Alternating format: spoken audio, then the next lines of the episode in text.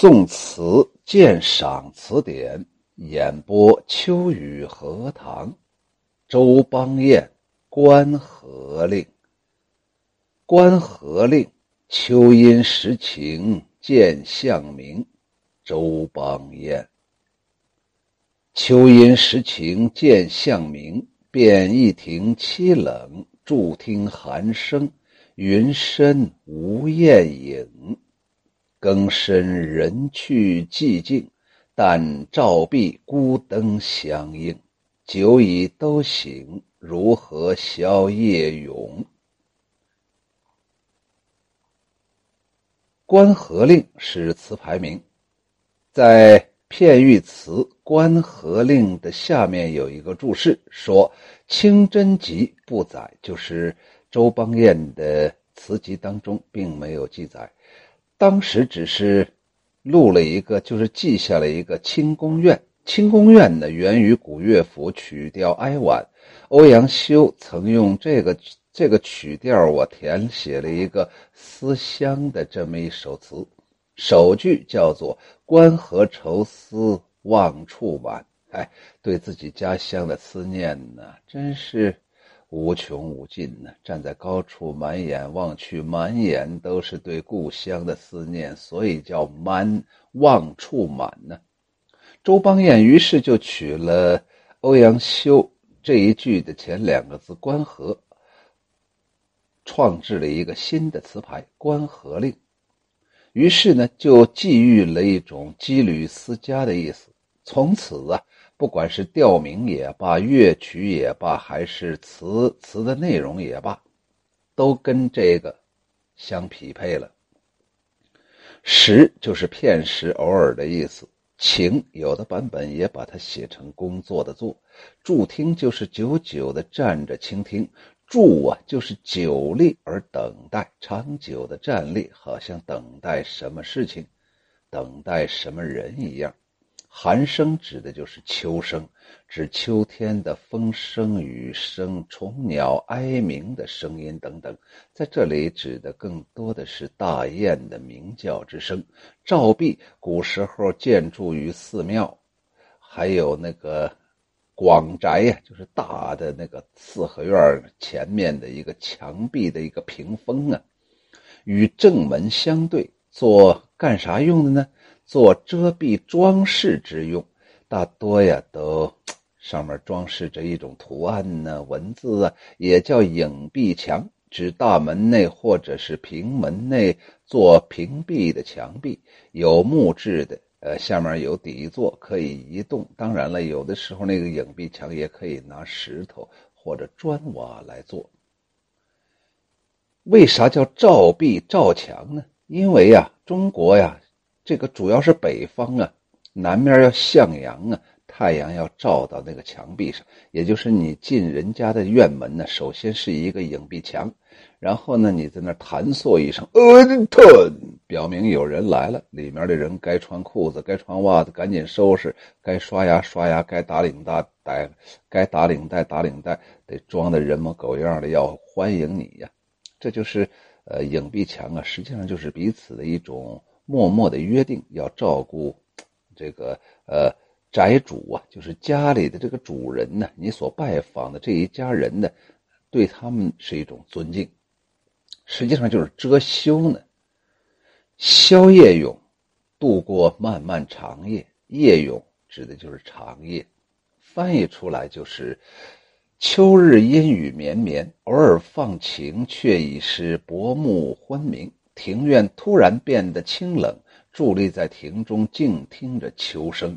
茫茫云深，不见鸿雁的踪影。夜深人散，客舍寂静，只有墙上的孤灯和我的人影互相辉映。浓浓的酒意已经全消，长夜漫漫，如何熬到天明呢？这是一首客旅之词，也就是羁旅之词。言下之意就是我这个作者周邦彦呢，没有在我的家乡，我在异地他乡思念我的家乡。全词以时光的转换为线索，表现了深秋萧瑟清寒当中，作者因人去屋空而产生的那种凄切孤独之感。作者呀，用意是在写他的心境，写他的情感，但主要的笔墨却是写环境。而白日萧瑟清寒的环境，浸透了主人公的凄清之感；夜。半沉寂冷落的环境，更浸润了主人公的孤独之感。词中刻画了寒夜酒醒、百无聊赖的孤苦的形象，分别从听觉和视觉两方面来刻画孤凄的那种意境。这种凝练深沉的风格，与周邦彦小令词高华清丽的主流的风格还还还是有所不同的。上一片呢？一开篇就推出了一个阴雨连绵、偶尔放晴却已薄暮昏明的凄清的秋景。这这种景象啊，是物化了的旅人的心境。难得有片刻的晴朗，秋阴时作见向明。这是以白描的手法勾画出了秋天，秋天的时候啊，那种时阴时晴。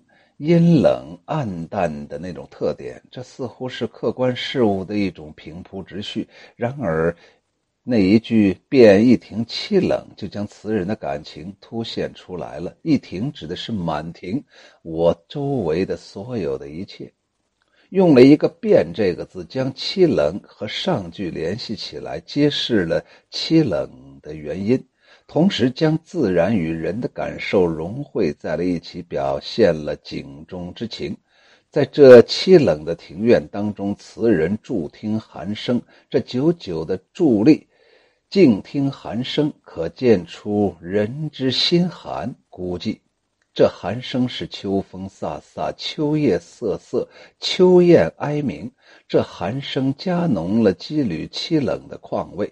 歇拍叫做“云深无雁影”，这一句词人不仅在满庭凄冷的环境当中伫立静听秋声，而且还在寒声当中追寻呢，给自己能带来书信的邮递员鸿雁。然而望尽天空，只听到哀鸿长泣。不见孤鸿的形影，留下的是更加深重的寂寞之感，也触发了词人思乡念亲之情，在沉寂之中推出了过篇。他说：“更深人去寂静，把上下片很自然的衔接起来，而且将词的意境啊更推进了一步。人去这两个字突兀而出，出现的非常突然。”这刚好能写出那个自己呀，在异域他乡，在旅途当中那种聚散无常，也就越能衬托出远离亲人的凄苦。同时，“人去”这两个字也呼应了下文的孤灯酒醒，临时的聚会，酒阑人散了。只有一盏孤灯摇曳的微光，把自己的影子投射在了影壁墙上。此时此刻，人非常希望自己还在那酣醉当中。可悲的是，偏偏自己的酒很不争气的醒了。清醒的人最难熬过那漫漫长夜。缕丝乡愁一并袭来，此情此景难以忍受。这首词全无作者惯用惯用的那种艳丽的色彩，所有的只是那种凄冷的色彩。这首词不仅切合音律，而且精于助词造句。秋阴时晴，一个“时”这个字表明天阴了很久，暂晴难得而可贵。就突然呢，在一个阴冷的天气当中，突然天放晴了。助听寒声这两句写的特别含蓄生动，寒声者就是秋声啊，就是冷声啊，就是特别让人伤感的声音呢。深秋之时，万物萧瑟，寒风当中发出的呻吟，都可以叫做寒声。词人笔下的孤旅伫立空庭，凝神静听的寒声，是云外旅雁的悲鸣。是云云云的外面啊，那个呃，飞翔的大雁的那样一种悲伤的鸣啼呀。南飞的大雁都因浓云的阻隔而不能够让自己高兴，自然呢就是一种凄苦的情境啊。南飞的大雁也不喜欢这样的场景啊。整首词啊，几乎一字一句。都是经过刻意的琢磨的，可以说通篇虽然都是平常的字眼，但其中蕴含有深挚的情思，这也是周邦彦的一大妙处。全词取境典型，结句直接抒情，全词以时间为线索，章法缜密，构思严谨，意象鲜明，人和物、情和境浑然融为一气，感情步步推进，格调轻俏。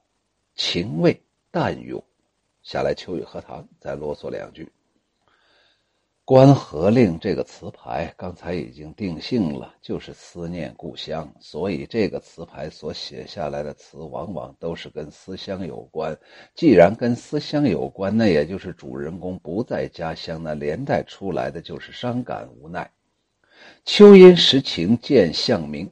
就是秋天呢，已经阴了好长时间了。突然在那一瞬间放晴了，作者正高兴的离了歪斜的，从阴冷的房子里跑到庭院，想享受这么一段秋天的阳光。可是很快又转向黑暗了，理想在这一瞬间破灭了，希望在这一瞬间消亡了。这就是把人逼到死胡同了。这首词最妙的就是第一句就把人推到了谷底，没有再生的希望了。便一庭凄冷，于是把这整个庭院都变得非常凄冷。助听寒声，云深无雁影。既然自己已经跑出来了，也就不想再回去了，静静的站在庭院当中，听着秋天的声音，有风声。有那种大雁过往的声音呢，唉，也有那种从自己的内心所散发出来的那种悲凉的声音呢。云深无雁影，乌云太浓，看不到邮递员。邮递员大雁，他还自己一直想着什么时候能收到家里人给他写来的书信呢？当然了，这个家里人如果没有猜错的话，肯定是他的老婆。更深人去寂静，但照，但照壁孤灯孤灯相映。哎，刚才呀，我们在一块还是喝酒啊，还是唱歌啊。现在那些人都走了，只剩下我老哥一个了。我站在那影壁前面呢，只有一盏孤灯啊。我的酒都醒了，一点都不剩。我真的希望今天晚上能醉下去。刚才我跟这哥几个喝酒的时候，我就跟他们说好了，我很难受，我想睡觉。我喝多了，你们走吧。结果人家走了，我竟然又醒了。我为什么要醒呢？既然如此，如何消夜涌？朋友走了，酒又又醒了。我一个人孤孤单单，怎么样度过这漫漫长夜？我想家呀。整个这首词啊，场景特别好啊，所有的景语都是情语呀。呃，当然了，最后那一句啊，“酒已都醒，如何消夜涌”，多多少少有点直白，这也是我不太喜欢这首词的原因。关河令。秋阴时晴见向明，周邦彦。秋阴时晴见向明，便一庭凄冷，助听寒声，云深无雁影。更深人去寂静，但照壁孤灯相映。酒已都醒，如何消夜永？